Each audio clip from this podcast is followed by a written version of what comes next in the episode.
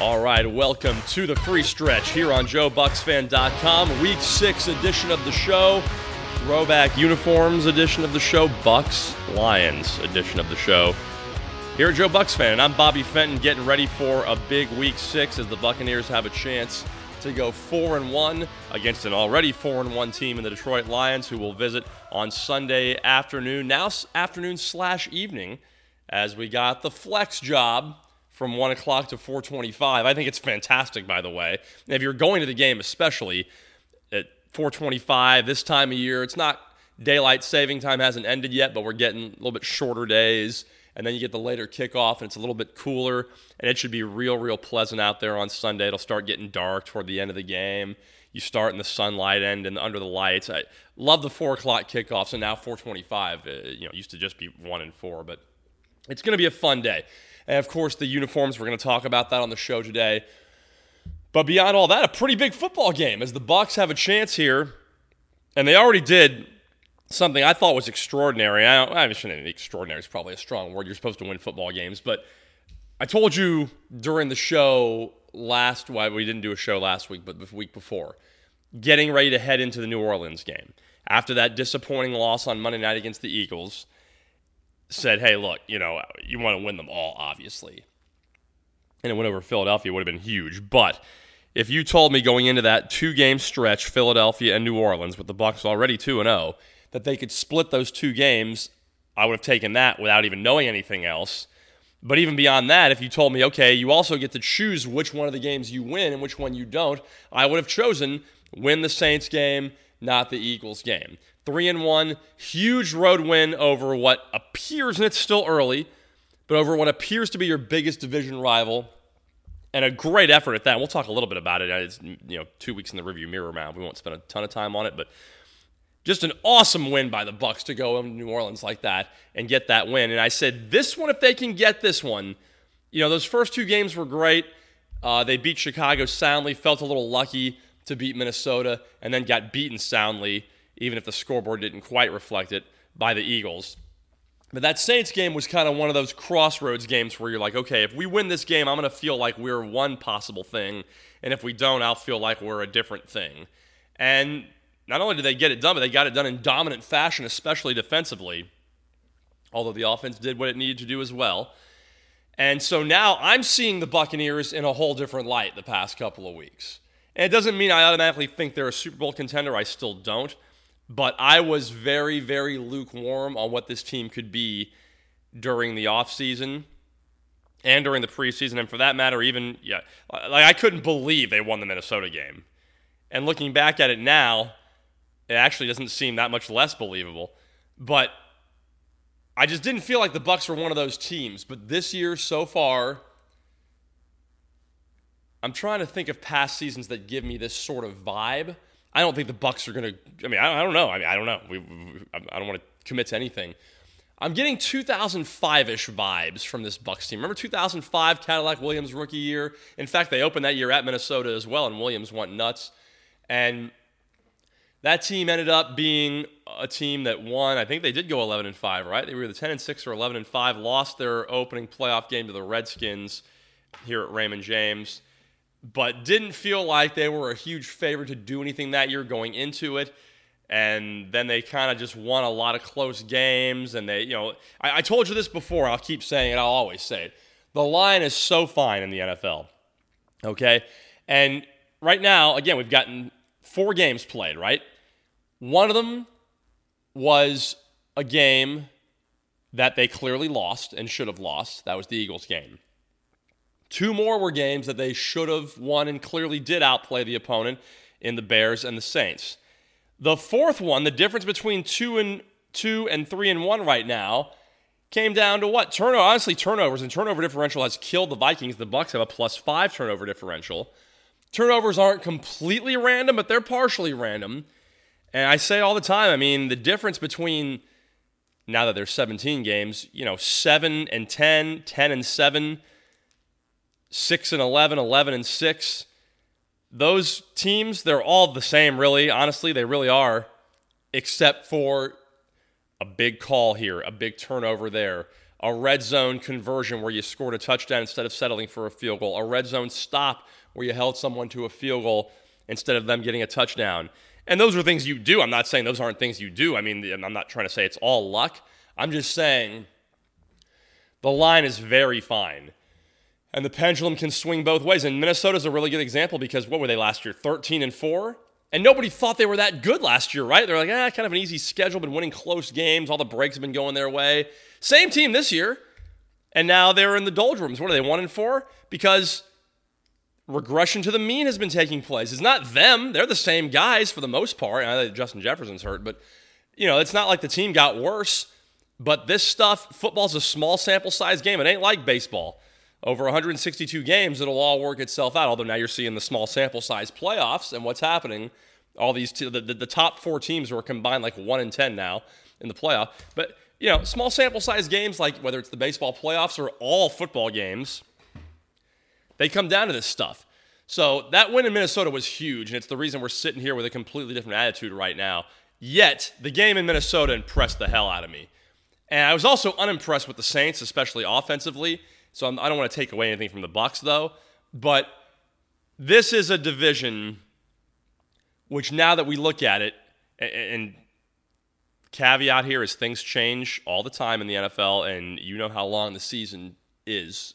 And right now we're sitting here talking. It's the what second week of October. This will seem like a million years ago by the time we get to like week 14 or December or whatever that is.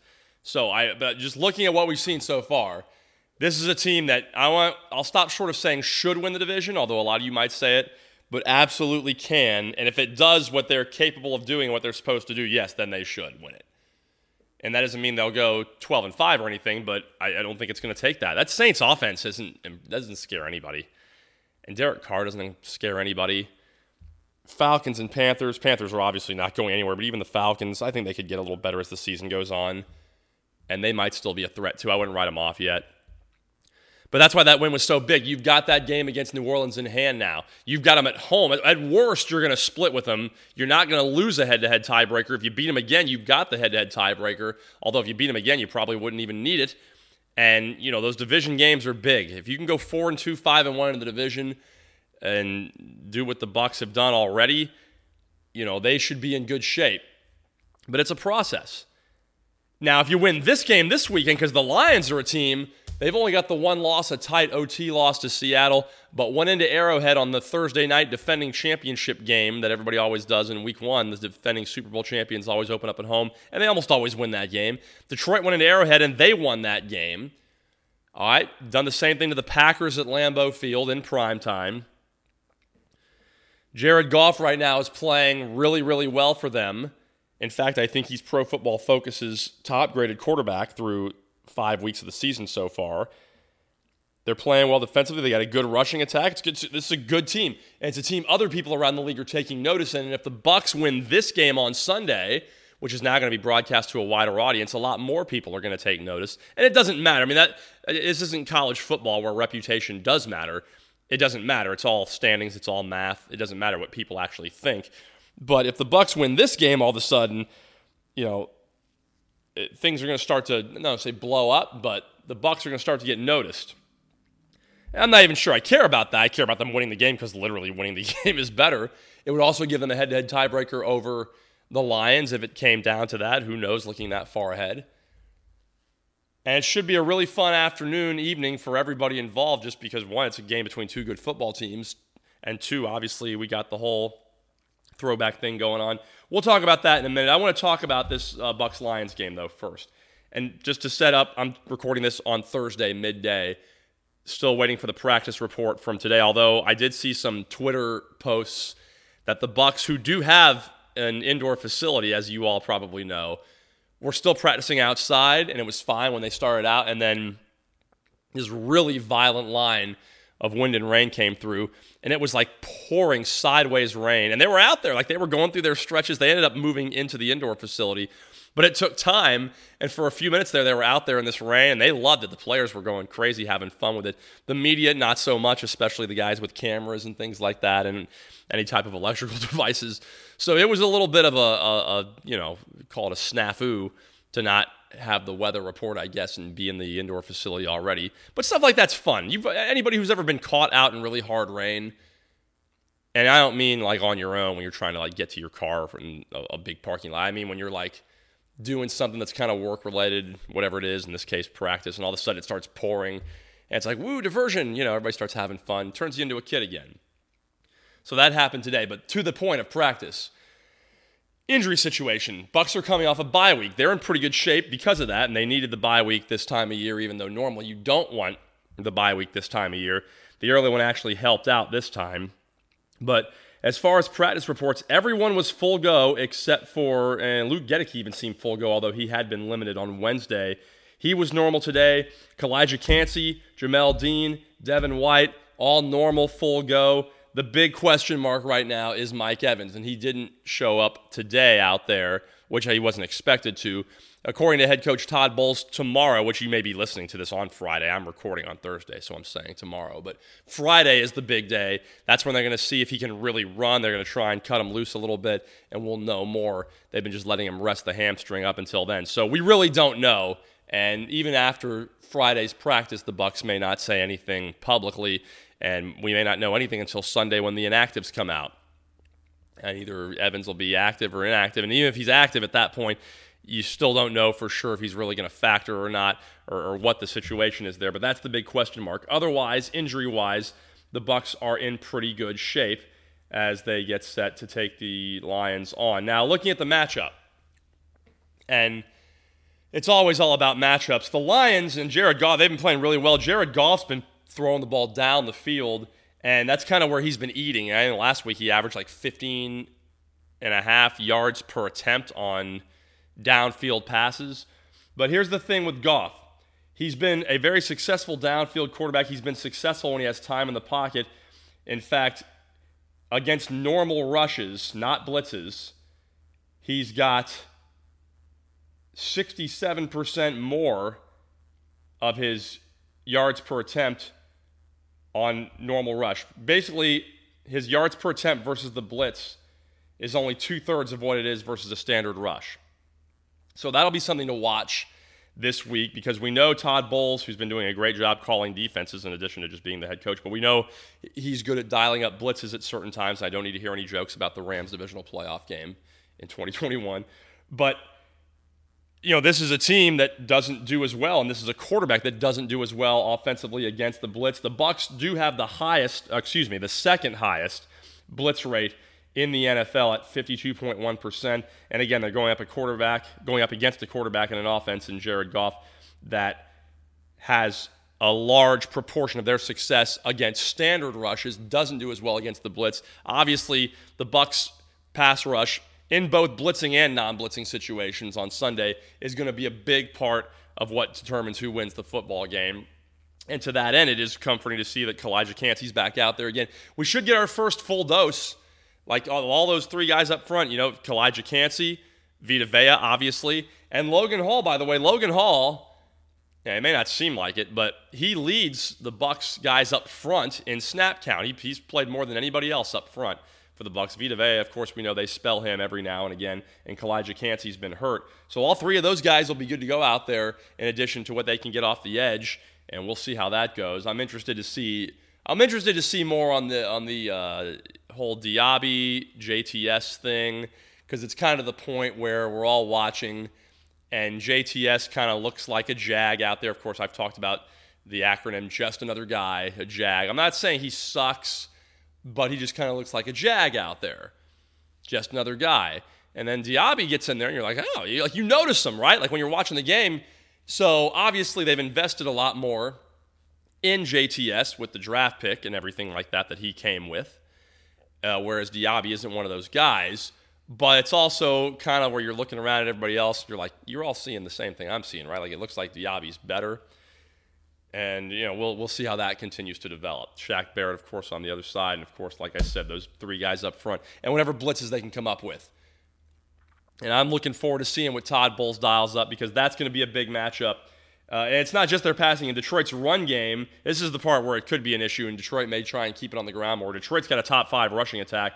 The Bucs defense has been kind of bottom third in the NFL in rush defense and they've got a couple of good backs there with Montgomery and, and Jahmyr Gibbs and everybody else that can do some damage, and they've got a good front.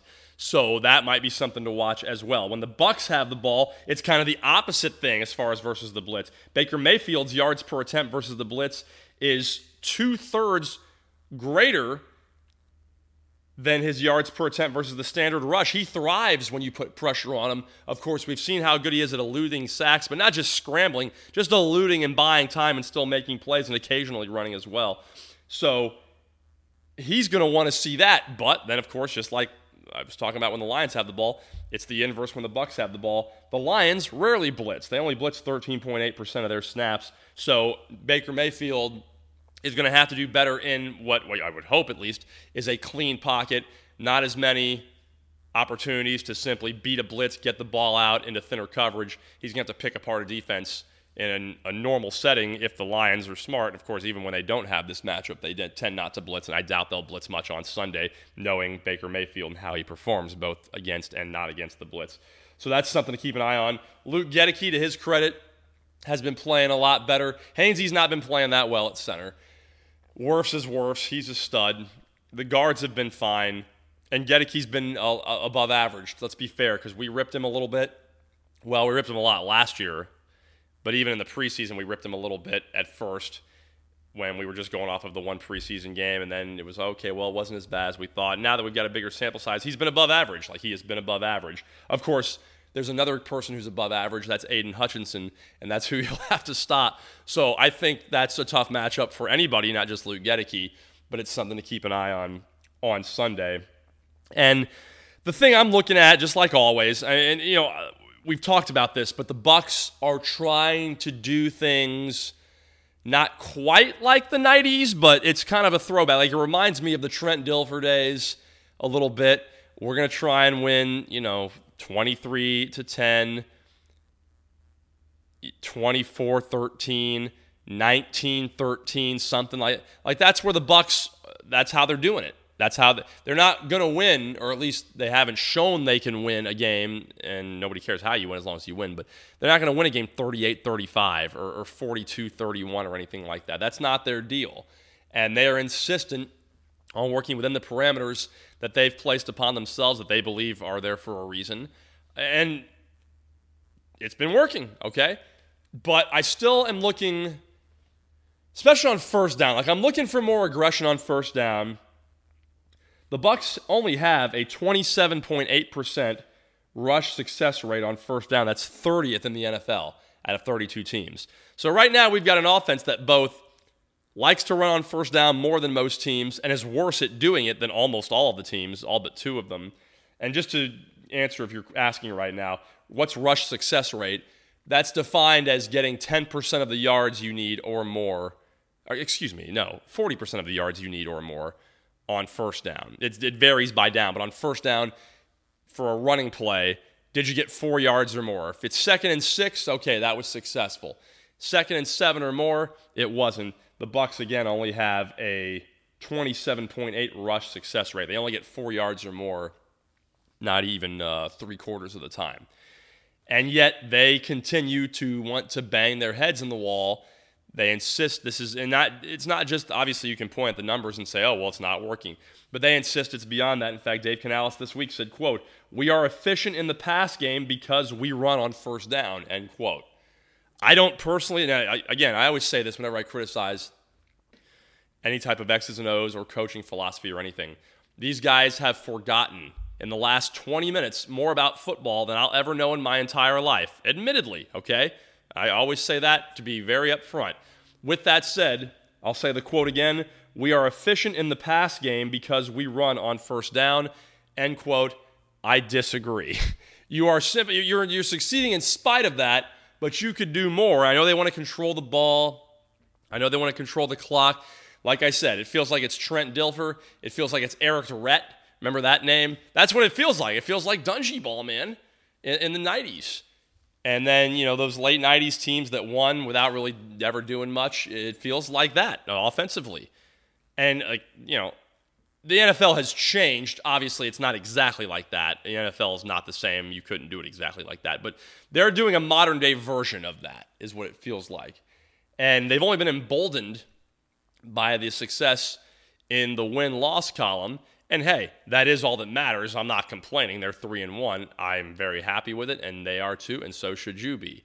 But that doesn't mean, I keep saying this over and over, we don't have to run the ball on first down and get two yards just to jerk ourselves off about how we're running, we're going to run the football and all this macho old school football, and we we're to that's the that's our identity. We're a tough team. We're to run the ball.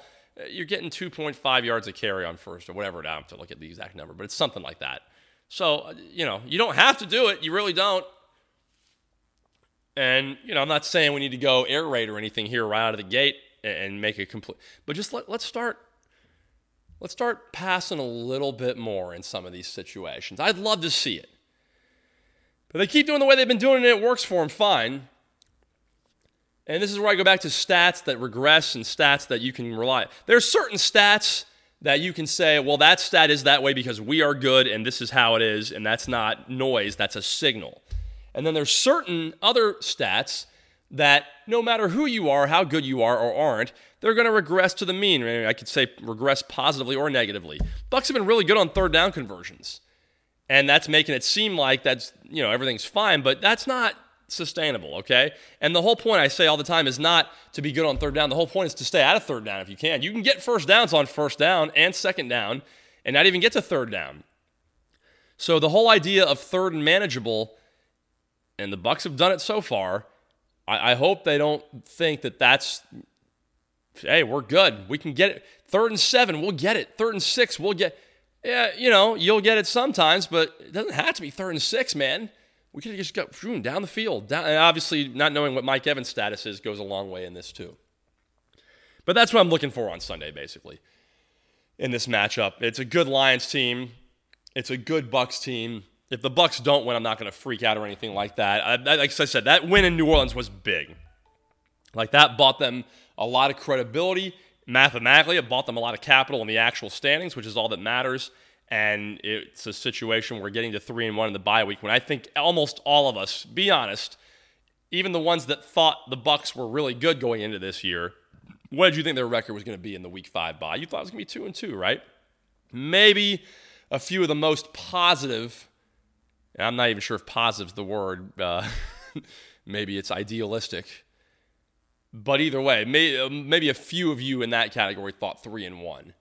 But even I thought the Bucs could be good this year, and still thought two and two would be fine at the. You know, I just didn't think they'd do this what they've done. But that Minnesota game was the swing game. That's the one that it swung on, and they got that win. They got the Saints win as well. So here we go on Sunday, Bucs Lions in the orange uniforms. Give me an email if you want to say anything. It's bobbygameday at yahoo.com, B O B B Y G A M E D A Y, bobbygameday at yahoo.com. More easier to use, though, and more direct to me is Twitter. If you follow me at bobbygameday, you can tweet at me, you know, whatever you want, comments, discussion, discussion. I'm always there too.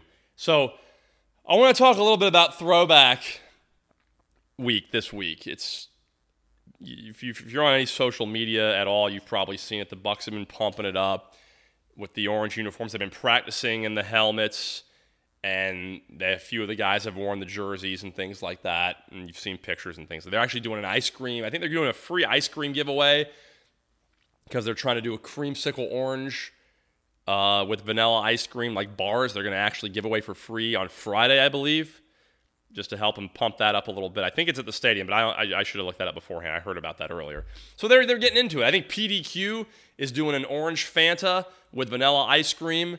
They're selling that with a souvenir cup. Greg Auman tweeted that out, the Bucs uh, NFC South beat writer for the Athletic on Twitter. He said they were doing that, so go check that out. Everybody's getting into it, you know.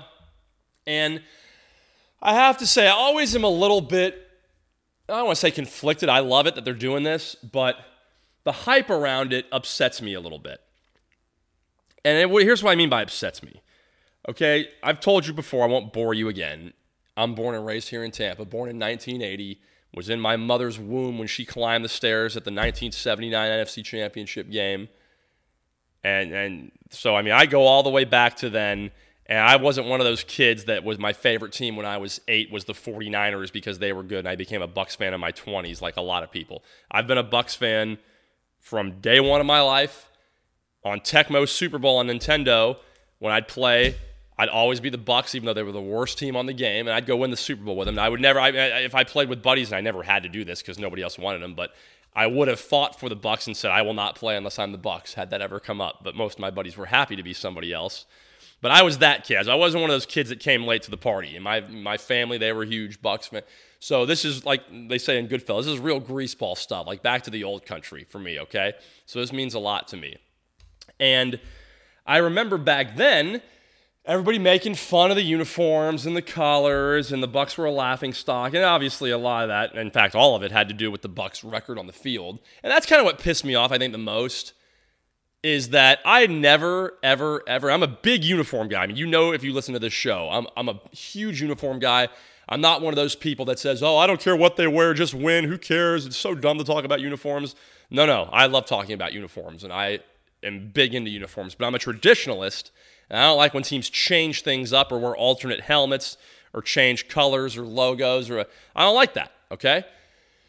If it had been up to me, to this day, the Bucs never would have changed from those uniforms. I wish we were like the Packers or the Raiders or the Cowboys or the Chiefs or, these teams that you look at a, a picture of a game from 1965 and you look at a picture of a game today and they're wearing you can't even it's the same exact uniform. That's what I like, okay?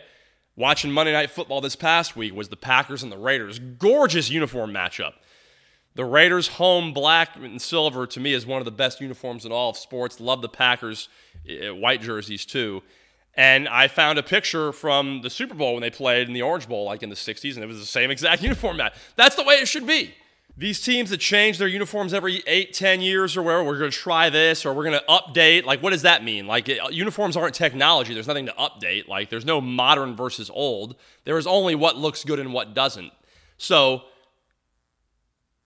the test of a good or a great uniform, what above all else, even if it's ugly, honestly, above all else, what a uniform should be is iconic and recognizable. The sports bar test is a favorite of mine. If you're at a sports bar, if you're at Hooters or the Wing House or you know whatever place, and you're sitting at your table, and you know they got the TVs all over the place in there, and maybe there's one like 30 feet away up in the corner and you can't read the letter, you can't see the score box, it's too far away, you can just kind of see, make out the field and the game. You should be able to see that TV from 30, 40 feet away without being able to see anything else and just based on the uniforms go, oh yeah, that's the Bucs. Oh yeah, that's Packers Broncos. Oh yeah, just by this that, that that's what a good uniform does. It's recognizable.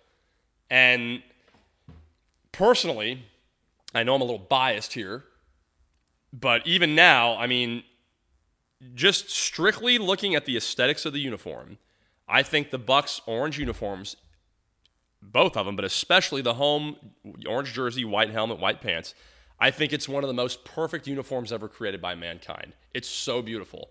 And I'm struck by it even now. Even the other day, not even the real thing. My son was playing Madden. I got home, I was out, and I got home. My son was playing Madden, and he was wearing the orange uniforms on Madden. You can do that on Madden. You can put them in whatever uniforms you want. And I stopped and I was just, I was transfixed. It was so beautiful, just looking at them. And and it's you will see, especially if you're going to the game on Sunday, but even if it's just on TV, they're just so beautiful. And yet nobody said that at the time. That pisses me off. And now all of a sudden everybody comes around now. Oh, tickets to this game are more expensive just because of the uniforms. All right? and everybody's talking about it. Everybody's buying throwback merchandise. I'm gonna. I actually have a gym bag in my garage of all my literal, and not throwback stuff that I bought a year ago. I'm talking about the actual stuff I had from the 90s. I still have it. And I'm probably going to wear that stuff. But nobody cared then. So all these Johnny come latelys now, it's all tr- see, it's all about trendiness and, and retro is in and all that stuff. And it was never about retro or modern to me. Those are beautiful uniforms. Number one, number two. I don't like change to begin with. Now, what they change with, what the Bucs wear currently today, right now, they're red and pewter, save for those stupid Nike disasters in the Jameis Winston era, those alarm clock deals. But what they wear right now, their regular red and pewter uniforms, are very good. And so that's, you know, helped a lot because if they had changed to something awful, that would have been worse. But, you know, those are very nice, and they've built, obviously, an identity in those winning two Super Bowls. And they've worn those now for longer than they wore the orange. But I still look at those and say, new uniforms even though they're not new, they've you know they're they're 30 years old or whatever is. Not quite 30 years old. They're, this is their 26th season, I think, in them. And same as the stadium too. Like I still, oh RJS, that's that's the new stadium, even though it's been around for almost 30 years now. But the orange is the real uniform. The sombrero is the real stadium. This stuff now is still the new stuff in my head, and I'm old school like that. But I just, I really don't like when people associate uniforms with wins and losses. And oh, that was such a horrible time. They had to change. No, they didn't. They could have stayed in the orange and they would have been good in 1997, just like they got good in 1997 anyway. And they would have won the Super Bowl in 2002 in those uniforms if they had not changed. It's got nothing to do with it. So that's my main thing. There is only what looks good and what doesn't look good. It has nothing to do with eras, has nothing to do with modern or retro, has nothing to do with wins and losses for sure. Every team should try and find the best look possible. And sometimes you got to try a couple times. Uh, so that's when change is okay. But sometimes, you know, whatever it is, once you find it, you should wear it through the generations, man. Your kids, your parents, you, your grandkids, and on and on and on. It doesn't have to be any different, all right?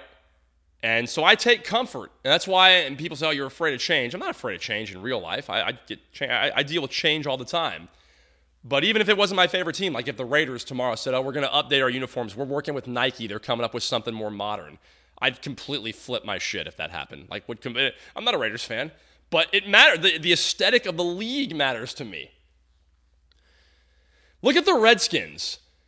I know they changed their name to the Commanders. That's fine. All they had to do, all they had to do was peel that Redskin logo off the helmet and put the W on there. Don't change anything else. Iconic, those home uniforms. They always wore the white, home and road. That burgundy helmet, white jersey, burgundy pants, that striping. You know, the, the, the Redskins uniforms that they wore for years and years. You know, Mark Rypien, Joe Theismann, Art Monk, that, that era. All, all the way up until, you know, just recently. But no, what they do? They change to these just monstrosities. Look at the Titan. I don't want the Titan. I mean, it, I think the Oilers should be in Houston still. They should have like what the Browns did and kept the colors and the name. They should have had to leave that in Houston. But look at what the Tennessee Titans are wearing. It's a goddamn atrocity. Like the, the, the dumbest people alive design that and think it looks good. And then look at the Houston Oilers uniforms that are they're wearing them throwbacks, but like they're not being worn. Like those should be being worn in the NFL right now. It kills me that it's not. So maybe I care too much about uniforms and maybe you think this is all ridiculous, but this stuff matters. And I'm not the only one because I can see the response it's been getting uh, when they announced that they were doing it again after taking a few years off, and you'll see the response on Sunday because there's going to be a good crowd there. Everybody's excited about it, and it's not just the uniforms. I mean, the Bucs are good, the Lions are good. This is a good game, and this is a big game, and it's going to be nice weather. And there's a lot of reasons to get excited, but that is definitely one of them. And I remember 2000, 2009 when they for the first time they ever did the throwbacks. They hadn't worn them since you know they actually wore them in 1997 or 1996 was the last time before that. But I remember that game Bucs were like one and eight. They played the Packers at home. It was Josh Freeman and company. You know, Raheem Morris was the coach, and they were down like late, and they had like a two touchdown comeback in the fourth quarter. I was at the game with my mom, and I remember, and the game meant nothing. Like I said, they were one and eight, so it's not like it, it was like a big game playoff wise.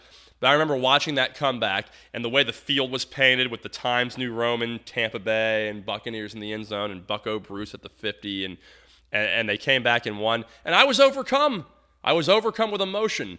And like I said, it wasn't, yeah, it might sound silly, but it made me think about being a little kid walking to the sombrero from my grandmother's house because she lived in uh, Plaza Terrace right there behind the stadium. It made me think of all those days sitting on the porch with a radio because the Bucs were blacked out and listening to Mark Champion as the play-by-play guy in the 80s and then Gene Deckerhoff who became the play-by-play guy in the 90s. It made me think of all those days sneaking into the sombrero. When I went to Jesuit High School, me and my buddy Drew would walk over there, and they didn't have any security back then. It was the gate was wide open. We'd walk in there and play football on the field. All that like came rushing, like you know they say all it all flashes in front of your eyes, like just watching a freaking regular season game with a one and eight team in 29 09 uh, with a coach that was eventually going to get fired and a quarterback who was eventually going to get flamed out. But man, it got to me it's going to get to you too if you go back as far as I do. And I love that. And I want my son to see it. I, I want to go to the game on Sunday, not just to see the game, but I want my son to see those uniforms in person. And it won't mean the same thing to him as it does to me, but I just want him to see that little piece because that's, you know, those are my roots and therefore those are his roots. But all these Johnny come latelys that you know didn't give a crap back then, and now they're all back on the on the orange band. And you you notice I never say creamsicle because creamsicle used to be a derisive term, and now everybody's embracing it. But it used to be a, a term, a, a pejorative to refer to those uniforms and those colors. And they were beautiful then; they're beautiful now. And you know, obviously, now that the rules have been changed, they should be able to do this once a year, every year. And if I made uh, a, huge like Powerball score and I won like four billion dollars, and I had enough money to buy the Bucs from the Glazers, and I did that, I'm not saying I would change back to them full time because I don't know if too much has happened now that it's all you know said and done. And like I said, I like what they currently wear, but I would have a, a few meetings about it. I would think I'm not talking about throwback games. I'm saying I want to go back to this permanently, forever as long I, I would think about. I'm not saying I would do it. I'm just not sure either way. But you know, uh, that's just me. And in fact, right now I'm wearing, a, not coincidentally, I'm wearing a cutoff T-shirt. It's the T-shirt they gave away at that 2009 game with the orange shirts with Bucco Bruce. I still have it. Uh, I've ended up cutting the sleeves off after it got a little beat up, but it's still one of my around the house shirts, and I'm wearing it right now. I'll wear something else on Sunday. I might wear my. I don't think I my my polo shirt I think it's got some stains, but I have a nice, beautiful orange buck sweatshirt that was, again, an actual shirt from the 90s, not one I bought retro. And if I can squeeze into that, I might wear it. I don't know what the weather is. It's, it should be a little cooler on Sunday, right? Uh, it doesn't matter. I think I might wear it no matter what. And, and it'll be fun. So that's my piece on the orange uniforms. I'm glad we get to have them for one game this year. I hope they keep doing it. And uh, the the logo, especially Bucco Bruce. I mean, one of the best sports logos of all time. And people would make fun of that too. And there was a lot of homophobia involved. And I remember, oh, he's winking, he's effeminate, blah, blah, blah. He was sneering, man. He had a knife in his mouth. That's all it was. But man, the, some things stand the test of time and some things don't as well. The orange uniforms in Bucco Bruce didn't just stand the test of time, they've gotten better with time. I am glad, even though I kind of resent everybody being late to the party, I am glad that people are starting to realize it now. So, with all that said, uh, if you're going to the game on Sunday, it should be quite a scene. There should be lots of orange all over the place. Go get your uh, free creamsicle, literal ice cream pop if you want to do that on Friday and everything else. And uh, we'll see where we go. And as far as home field advantage, I was just checking up on this. There was a Yahoo article about it. It's been going down for a few years now, although it kind of popped back up. In 2020, that was COVID, but home teams were below 500 in that year. They were 127, 128, and 1. We won't even count that though. But before that, they there'd been a steady downward trend in home field advantage. 2021, it was 51.1% of the home teams won the games. 2022, it spiked up a little bit, but still only 56.7% of home teams won the games. This year, again, home teams are below 500. It's only a 76 game sample size through five weeks. We got a long way to go. But home teams are 36 and 40 right now in the NFL. And it's not just straight up against the spread. Uh, the road teams are covering at a 56% rate. Road teams are 41, 32, and 5. When it's a road favorite, they're 17, 12, and 2. That's 58.5%. And, you know, again, small sample size, but something worth keeping an eye on, as, not just as a betting trend, but when you're looking at things like the playoffs and things like that and how much of an advantage it really is and things like that. It's kind of been trending that way. And, you know, it's still been more when the weather turns, you get things like Green Bay, you get things like Buffalo, Chicago those are bigger home field advantages when the weather is sub freezing or even you know in the teens or single digits than it is when it's 70 degrees outside. It's not as big of an advantage. So we'll see about that too. And then I would I I would like further study on this. I guess I could do this myself. How much of it can simply be attributed to a few teams? Like what if we were talking about this change in home field advantage just because the Chargers moved from San Diego to LA the Raiders playing in basically the Rams, Chargers, and Raiders play home games, but they're not really home games. They're in climate controlled domes with crowds that usually are there to see the other team more than them. And we know a little bit about that here in Tampa Bay, obviously, uh, through the years, but it's much more pronounced in, you know, especially like the Chargers. Nobody in Los Angeles cares about them really, but there's still big crowds at their games. It's mostly the opponent. Vegas is a destination for a million people that want to go to Vegas and say, hey, let's go to a road game for our team this year. Which one? Oh, Vegas. And there's a million fans from the other team there th- those are very neutral crowds, if not even slanted a little bit more toward the other team. So I wonder how much of it is just those three teams, if that's skewing the numbers at all.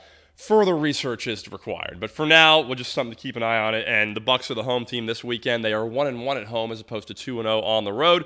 We'll see what they can get done against the Leos. It'll be Bucs Lions Sunday, 425. Beautiful day. Go to the game if you have a chance. See the throwback uniforms in person. But if not, should be a great, especially with the later kickoff. Cook out, have friends over, set the TV up outside on the back porch, or if you have a pool, do it by the pool, or just watch in the living room. Get family, friends, whoever you like spending time with. It's always a good opportunity to do that. But either way, whatever happens, hopefully next week we are talking about a four and one football team. Thank you for listening today, and thanks to the Joes at JoeBucsFan.com, the single best place for Bucs coverage anywhere for giving me the platform. I always appreciate it. And most of all, thanks to all of you for listening. We'll be back next week. Hopefully, we're talking about a 4 and 1 football team. But until then, wherever you are, good morning, good afternoon, good night, and go Bucs.